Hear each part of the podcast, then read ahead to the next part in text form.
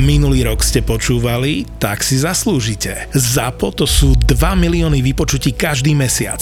No a v novom roku vám prinášame 5 nových podcastov. Zveromachry, skupinová terapia, road trip, ľahkosť bytia a digitálni rodičia. Ešte viac podcastov znamená ešte viac vypočutí, ale cena za reklamu v podcastoch ZAPO sa nemení. Presne tak. Vypočutia rastú, ceny nedvíhame. Naopak, ak si teraz kúpite reklamu v dvoch epizódach, tretiu vám pribalíme úplne zadarmo. Nový rok 2023 štartujeme akciou 23. 23. Zisti viac. Napíš nám na obchod zavináč zábava v podcastoch SK. Všetky podcasty ZAPO sú nevhodné do 18 rokov. A vo všetkých čakaj okrem klasickej reklamy aj platené partnerstvo alebo umiestnenie produktov, pretože reklama je náš jediný príjem. Buzzworld. To asi stojí za pozornosť ten príbeh toho Andrewa Tatea, čo je podľa mňa dokonalý dôkaz toho, že, že idioti naozaj nepatria na sociálne siete na úrovni, že by im teda ešte niekto mal... Po, povedz ho, Peťo, prosím. Však ja, ho, ja ho poviem, ale chcem aj ten moral of the story dať, že pretože vieš rozprávať neznamená, že máš právo hovoriť do verejného priestoru. Andrew Tate je, je jeden antifeministický debilko, taký, že wannabe influencer, Kre, kretén, kretén, kretén, dobre, ďakujem, ktorému presne Elon Musk akože obnovil účet, hej, že on je zakázaný na Facebooku, na Instagrame, na TikToku, na YouTube, všade už je zakázaný. A na Twitteri mu teda Elon v rámci veľkej amnestie mu obnovil účet. A on ako jednu z prvých vecí, e, však čo iné by urobil, tak on má teda rôzne drahé auta, ukazuje sa s takým bohatým životným štýlom, tak v strede ničoho, ak presne Gabo nudil sa medzi sviatkami, aby som bol presný, ale našťastie Gabo nemá taký vplyv, tak napísal iba, iba tweet o tom, že aké on má drahé auta, hej, tam všetké Bugatti a neviem čo, Lamborghini, neviem čo, a tegol tam Gretu Thunberg, hej, ekoaktivistku. Áno.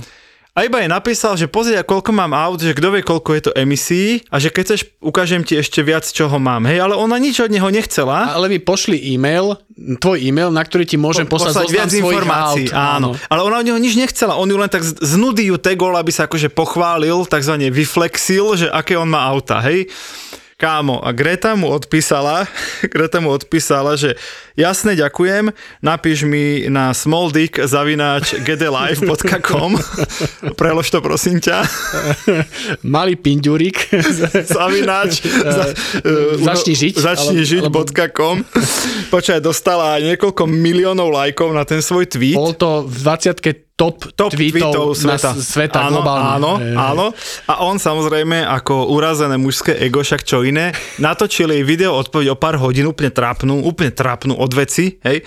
No ale čo je na tom celom najvtipnejšie, že v tom videu jedol pizzu, hej, z donášky normálne, kámo, a o pár hodín zaklopala rumúnska naka, lebo on je myslím, že Rumún, alebo teda nejaký taký expat, expat rumúnsky, áno. Hej lebo je v Rumunsku akože stíhaný za, za obchodovanie s ľuďmi. A keďže tá donáška bola z lokálnej rumunskej pizzerky, tak vlastne v tom videu pre Gretu Thunberg sa odhalil, že, že práve teraz je vo svojom rumunskom sídle. Hej, a je na ňom medzinárodný zatýkač.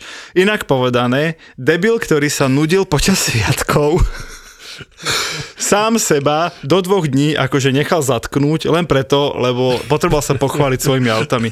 Gabo, ja som tak rád, príbeh. že ty sa inak nudíš. Je to, je to krásny príbeh.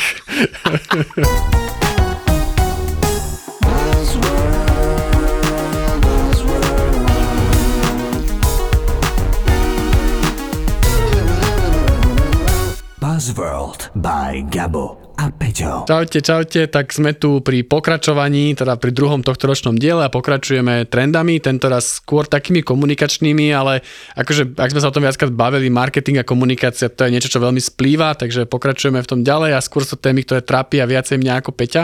A sa začína to Peťo povie a kľudne pokračujeme vo formáte, že trend versus bullshit, to znamená, že či to je ozajstný trend. To je to, čo sa nám v minulom podcaste nepodarilo, tak môžeme v tom teraz pokračovať. No tak, že ja som tam mal pár takých. Pamätáš si to ešte, hej? Pamätám si to tak trošku. Poď. Tak, no, ja som tam spomínal ten Twitter, že si máš áno, nechať, tak áno, začneme áno, rovno tým áno, Twitterom. Ja som mu predpovedal, že za mňa je s otáznikmi a že z pohľadu teda komunikácie, ako nejaký komunikačný nástroj, však vieme, že ho používajú v Amerike novinári, politici. A aj masová verejnosť. A, ako v jasné, Amerike to jasné. je akoby, že v západnom svete to je celkovo Tak. ako používané masovo. Tak za mňa má veľké tri otázniky. Tak čo, čo u teba? Bude, nebude fungovať? Ešte podľa mňa, ako, takže skúsime možno pre tých, ktorí úplne nesledujú tú ságu, tak ako to si zase chytili, Twitter kúpil Elon Musk, a taký trochu šialenec, ale však dobre.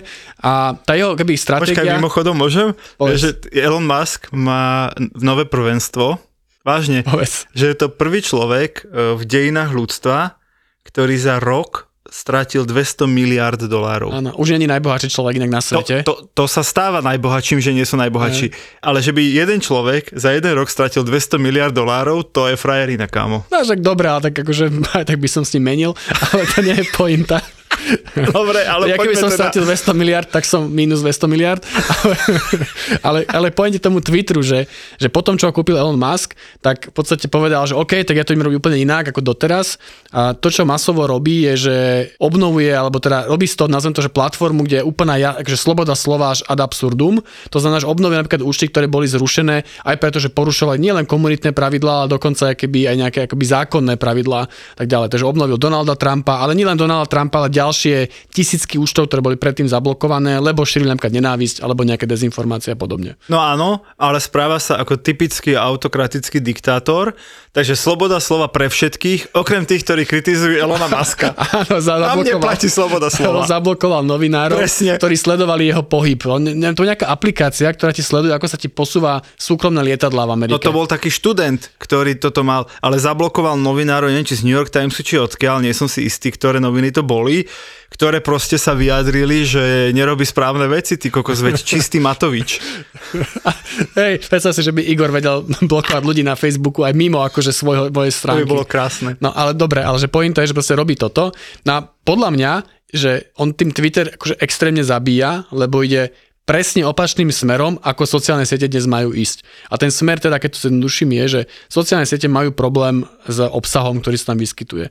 A ten tlak nie je na to, aby viacej moderovali ten obsah a tie sociálne siete, nazvem to, že viacej dali na tom pozor, čo sa tam objavuje, či tam presne nie je tá nenávisť, či tam nie sú dezinformácie a podobne. A on je opačným smerom. A podľa mňa ten opačný smer ho zabije. Že proste urobí z toho akoby Anarchiu. Anarchiu a priestor, kde nechceš byť. Kde mm-hmm. proste prídeš mm-hmm. a zistíš, že tu mi nič nedáva, tu je fakt len akože o tom, že ľudia sa tu keby hádajú a je tu nejaký bordel špina a prečo by som tu mal byť a pôjdem niekam inam.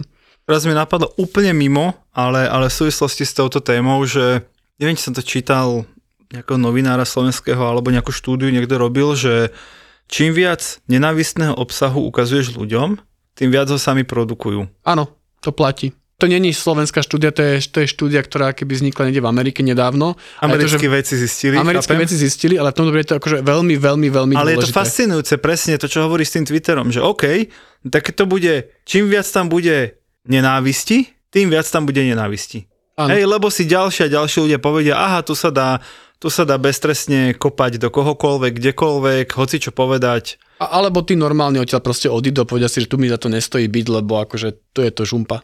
Poďme od Twitteru preč poďme, Poďme, poďme čo- k trendom, čo ktoré, ktoré nás trápia viac. Komunikačné trendy. A, no prvý, a ten mm-hmm. podľa mňa mal trápiť trochu aj teba, je, ja to tu mám napísané v angličtine, ale preložím, že budget cuts.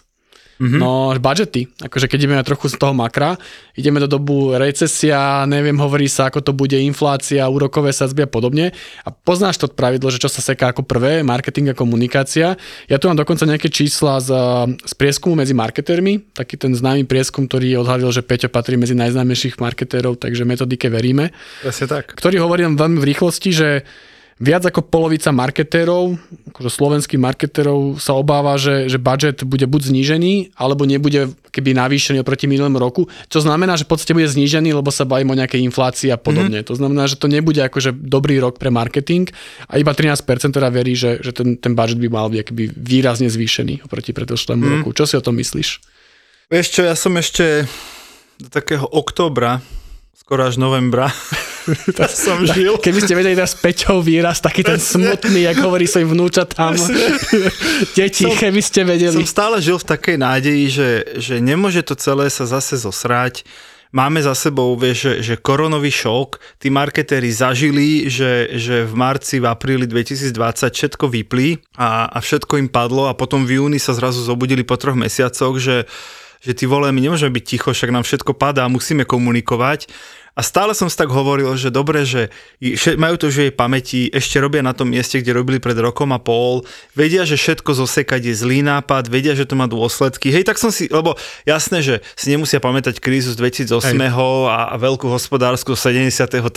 Hej, že tomu rozumiem ale spred roka a pol videli, že je to zlý nápad. Tak stále som si tak hovoril, že nebudú sekať, nebudú sekať, vedia, že to je cesta do pekla, vedia, že potom musia viac naliať ako sekli, aby sa vrátili na pôvodné pozície ale už ma tento optimizmus prechádza, lebo už mi pár klientov tak akože naznačilo, naznačilo že priatelia, no o zvyšovaní sa ani nebavme, to mm. o mhm. inflácii, to ani neskúšajte, že inflácia, hej, to budeme radi, keď si zachováme budžety, čiže vlastne pokles 15%, inak áno, povedané. Áno a teda pravdepodobne sa bude ľahko i optimalizovať. Takže ma postupne prechádza táto moja, toto presvedčenie. U nás to je trošku podobne, nie je to také, že úplne, že teraz zrazu akože panika, ale skôr to vnímam tak, že máme klientov, ktorí sú reálne zasiahnutí. Akože, že, že vidíme to na nich, že akože poznáme trochu ich biznis, keďže riešime komunikáciu a vidíme, že, že ten klient naozaj má horšie čísla, horší performance a tým pádom akoby realitne hovorí, OK, no ale tak akože proste neviem si úplne dovoliť tento luxury, mať toto, toto, toto, to, čo je core si zanechajme, ale to, čo sme chceli vymýšľať, keď to poviem, tak akože trošku s tým počkajme.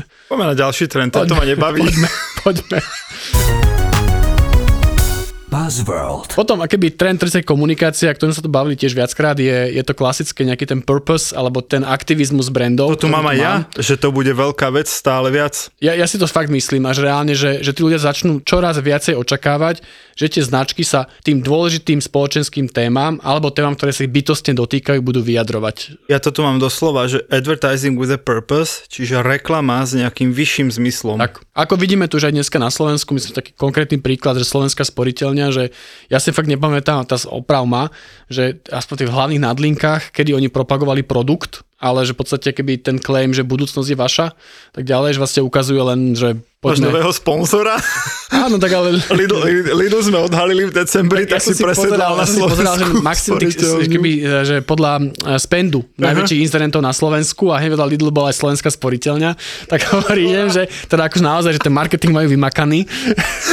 Veľmi sa mi to páči, ako to robia a idú úplne správnym smerom. Výborne. No nie, ale a v ďalšom dieli nám mňa... Daša Juríková povie o tom, prečo sú takí skvelí?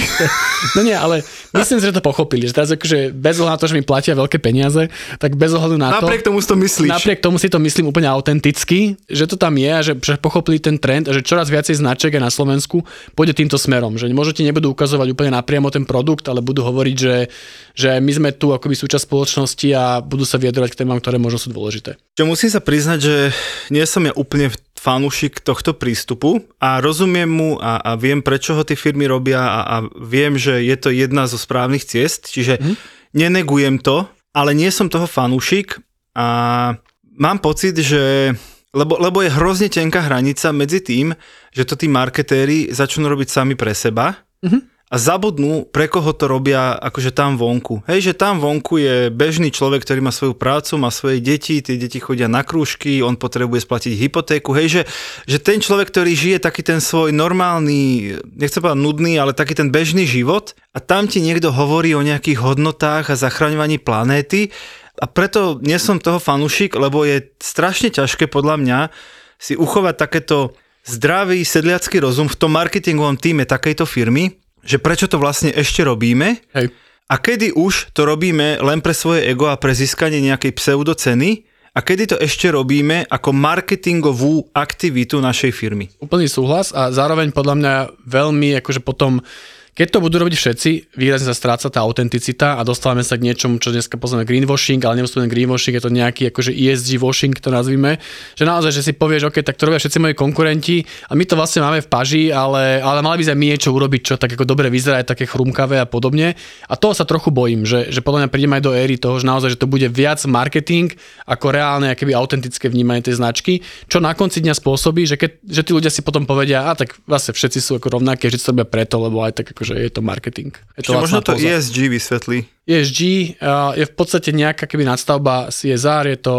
Tá si to výborne vysvetlil. CSR Ďakujeme. je Corporate Social Responsibility, je to takéto klasické, že spoločnosť je odpovedná a ESG je taká nadstavba, že sa pozeráš nie len akoby, že je to veľmi zjednodušené, že CSR je, že, že máš nejaké CSR aktivity, že neviem, že pomáhaš neziskovkám a podobne a ESG je vôbec, ako funguje tá firma v rámci spoločnosti. Napríklad environmentálne, toto prvé Ečko, environment, environment, to znamená, že či naozaj že produkuješ nejakú uhlíkovú stopu, emisie a podobne a podobne. Takže to je taká nadstavba a už dneska je to veľký trend v zahraničí, napríklad veľké fondy, to znamená, keď privátne peniaze, neinvestujú do firiem napríklad, ktoré majú zlé ESG skore. Mm-hmm. To znamená, že keby, že ja neviem, príklad, taký dobrý príklad sú, neviem, uh, producenti energie, ako sú uholné bane a podobne, kde okay, že ale my nebudem pomáhať vám, lebo vy ste tí zlí.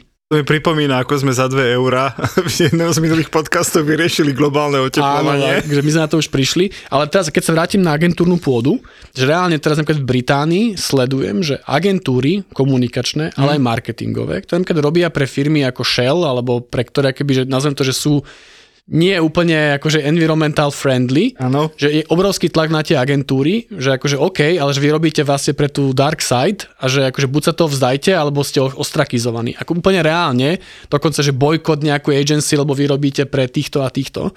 Že akože, ja chápem, že na Slovensku sme si od toho ešte ďaleko, ale že keď sa pozrieš do Británie, západného sveta, už to funguje, že ten hovorí si, že OK, a prečo vy ako komunikačne robíte spin doktorov alebo PR pre niekoho, kto škodí prostrediu? Skrútiš hlavou. Strašne. Nesleduješ to? Akože fakt, reálne je veľká nie, diskusia. Nie, nie, že áno, áno, nesledujem to, ale, ale príde mi to totálne mimo. To je taká póza, kamo, tak ja tu idem kritizovať niekoho, kto akože, akože agentúru, ktorá robí PR, alebo teda reklamu Shell, a čo? Tak prestanú jazdiť auta, lode, autobusy a všetci budeme chodiť pešo, aby, aby Shell nezarobil peniaze? Však ja rozumiem, že je iné hľadať iné zdroje ropy, keď eh, Rusko rozputa vojnu. Hej, tak tomu rozumiem.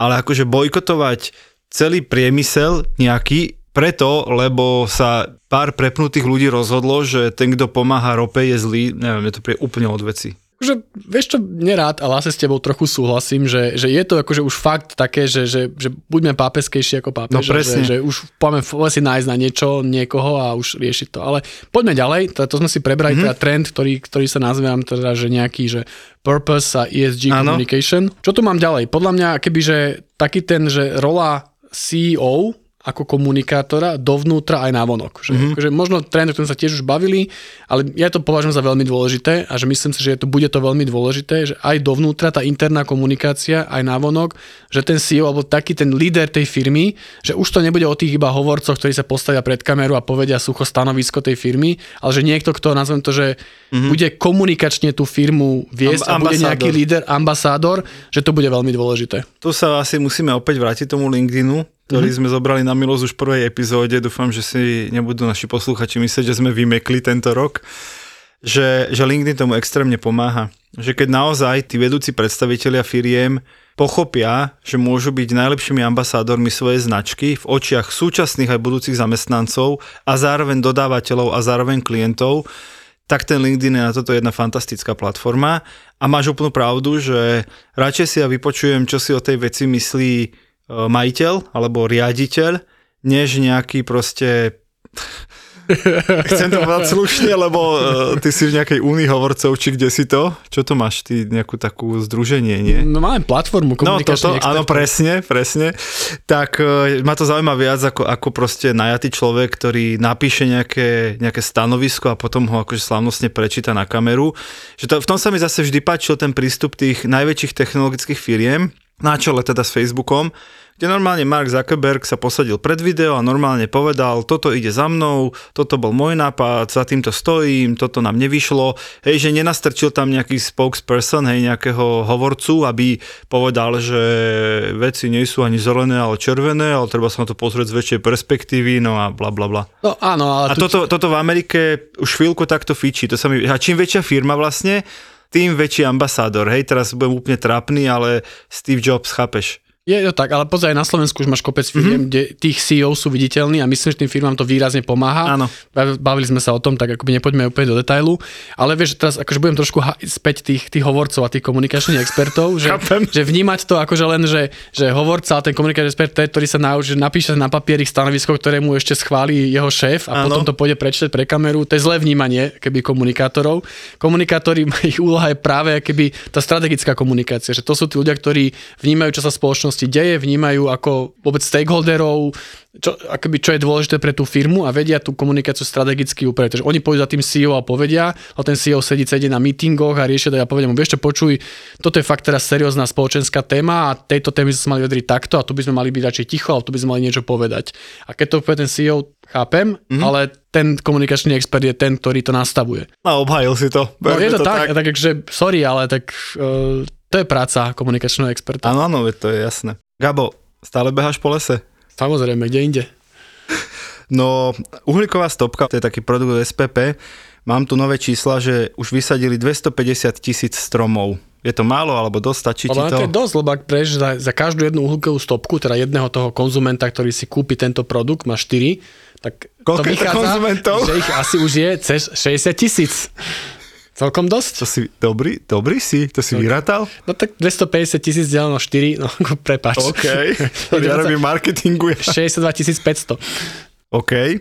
No a oni majú aj taký druhý produkt, volá sa čistá elektrina od SPP.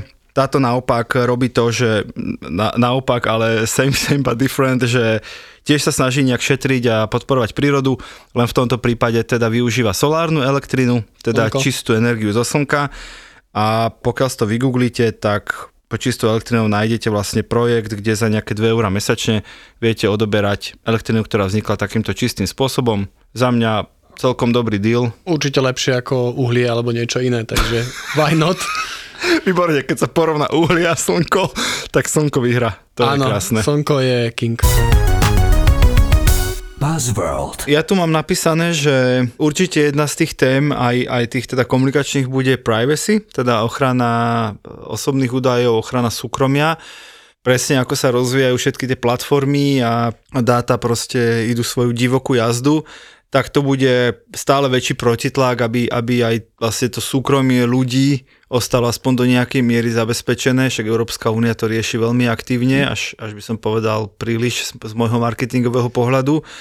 Takže tu je doslova napísané, že privacy and peace of mind. Hej, že, že trošku taký akože aby sme úplne tých ľudí v tej marketingu a komunikácii úplne akože ne, nezošrotovali. Ale tu sa vlastne bijú dva trendy. Jeden Mhm. mm-hmm. je práve tento privacy a ochrana keby tých tvojich osobných dát a to, že, že sa snažia hlavne to performance marketingu ísť nazvem to na ten, na ten úroveň mi- mikrotargetingu a toho všetkého a toho relational marketingu, že sa snaží, že keby ísť, že personalizovať ten marketing, že nazvem to jednodušene, že na úrovni jedného človeka, ktorý mu ukazuješ personalizovanú ponuku, že čau Jožo, my ťa poznáme, viem, že rád beháš, tak si kúp tenisky.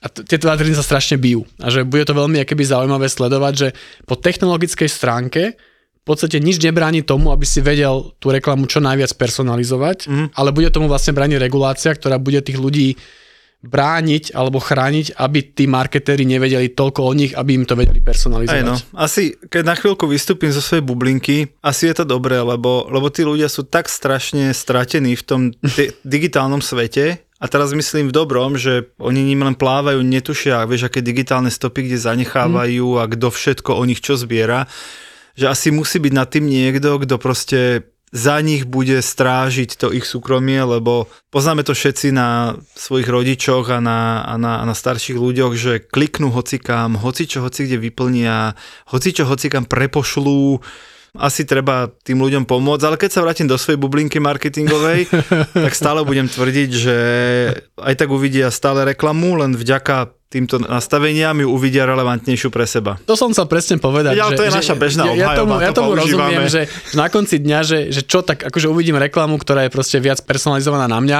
akože ak toto je to, že prečo sa mám báť o svoje dáta, tak akože... No veď akože, nie, no tak to je len využitie tých dát, no ale ešte Áno. sa dajú rovnaké dáta aj zneužiť, na, to na to treba tú ochranu hej, riešiť. Hej, súhlas. Takže toto sú akéby dva trendy, ktoré sa bijú Súhlasím, navzájom. že, že stále máme viacej technologických možností a, a v protipole k tomu stále viacej regulácií, ako tie možnosti a tie dáta využívať.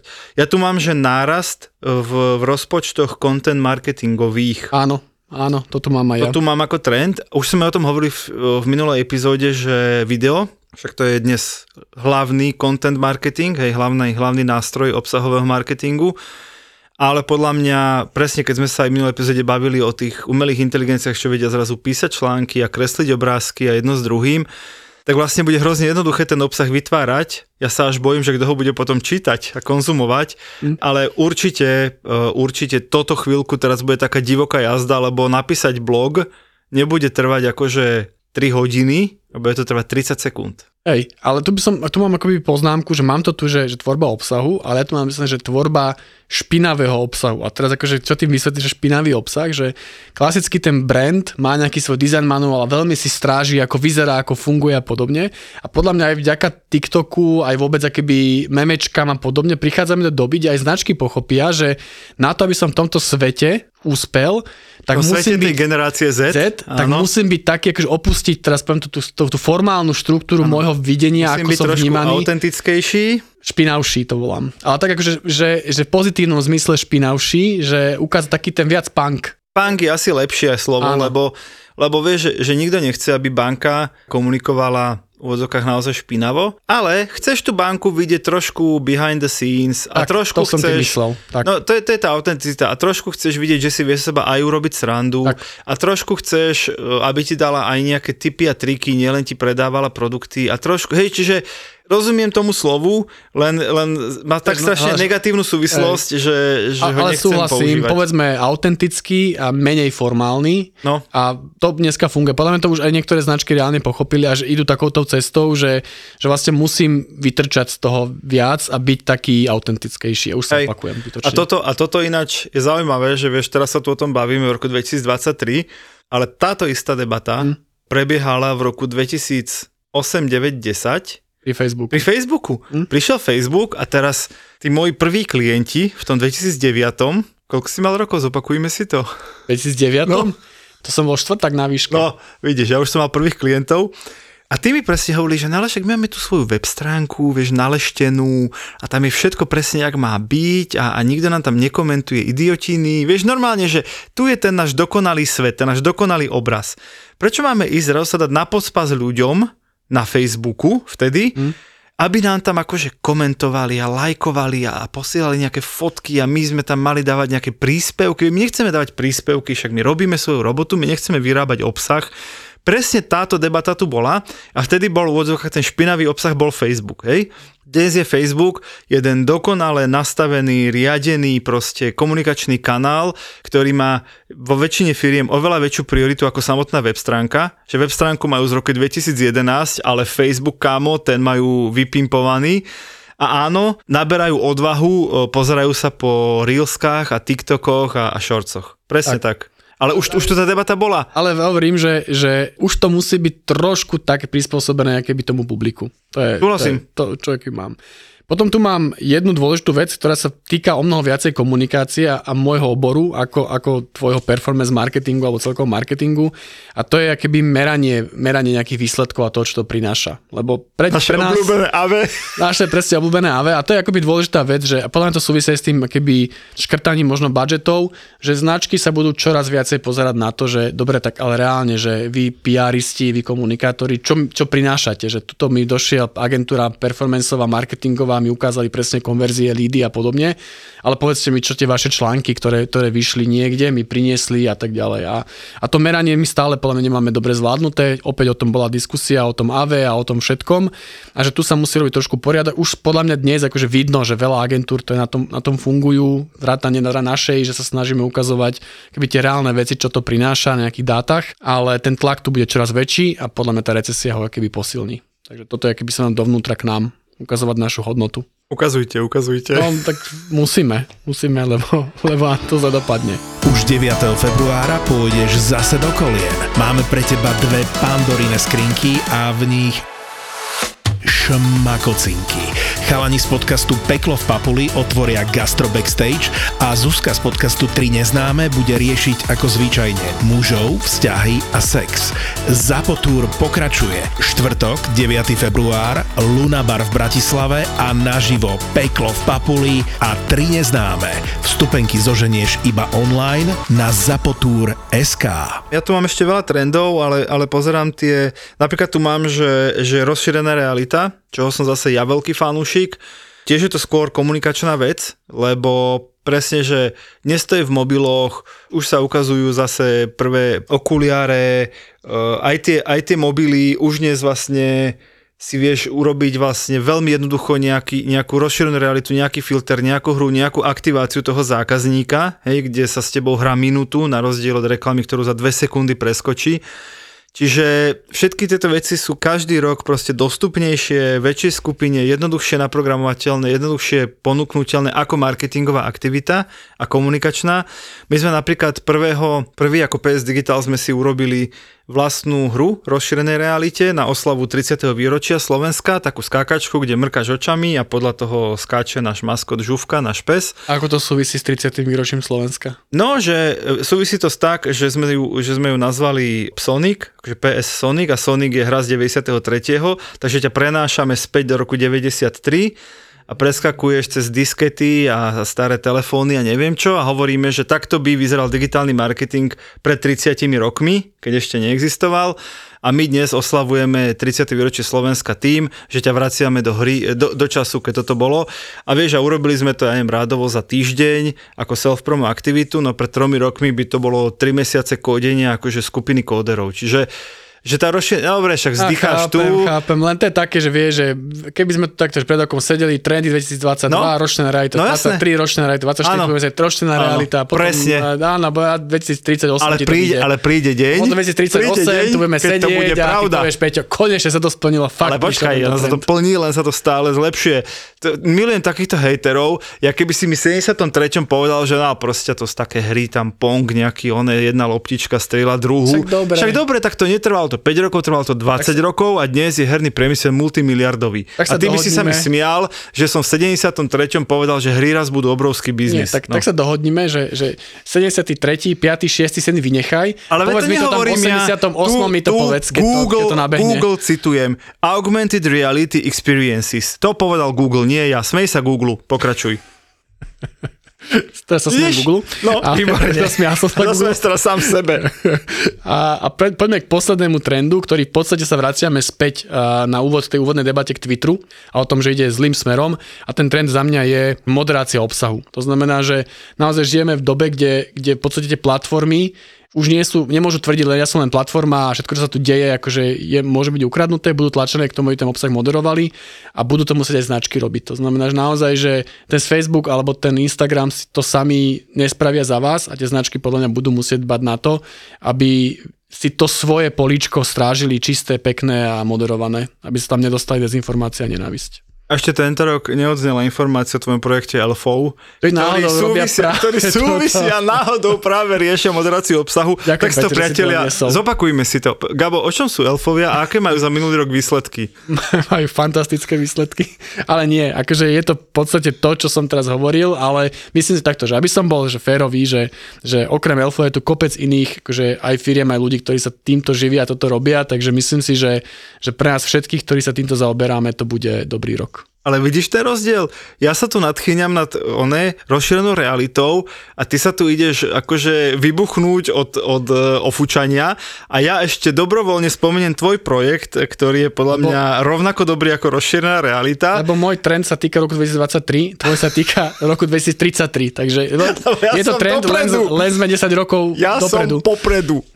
Dobre, a to je za mňa akoby, že poviem tak, že, že všetko, čo mám k trendom, myslím, myslím, si, že nič lepšie tiež. už akoby neprinesieme a, a začneme sa potom už od budúceho týždňa baviť o témach, ktoré sú tu aktuálne Tak. ten týždeň. A nezabudnite nás sledovať e, v appke Toldo, určite tam dáme nejaké zaujímavý obsah. Už si ju stiahnem konečne aj ja a pozriem sa, že ako to funguje. Dobre, Gabo, tak ahojte. Čaute. Buzzworld. Jasné, že keď predávaš vilu v Tatrách, tak ti tam prídu normálni ľudia, ale... Na, Ha, no vedeli by sme povyprávať. Tak eh, vyprávajte, dievčatá. chceli odo mňa vedieť objem chladničky. Proste už sa ťa to niekto spýtal. Nie, na čeku objem hĺbku chladničky. drezu, je, že fú, ty kokos. Elektrika, stierky, keď už máš handlové spravené, tak si na štandard, hej, lebo ľudia si proste... Lebo u vás čiastočná rekonštrukcia je väčšinou, že kúpili sme si bukovú plavačku v Mercury pred A vymenili 10 okná. rokmi. Sú to kolegyne z realitky, takže poradia aj zabavia. Predáva sa byt e, niekde v centre Prievidza, to si už povedzme otvorene, že centrum Prievidze už dávno umeralo. Susedia hlásili, že ho 3 dní nevideli, tak išli pre istotu pozrieť a otvorili, no ani sa im nedali otvoriť vstupné dvere, hej, že pán tam ležal padnutý pri dverách. Objav ďalší originál od ZAPO s názvom Ľahkosť bytia. Povie ti to oznamovcov vetom. Mne sa páči na nich taká tá, Tá ľahkosť bytia.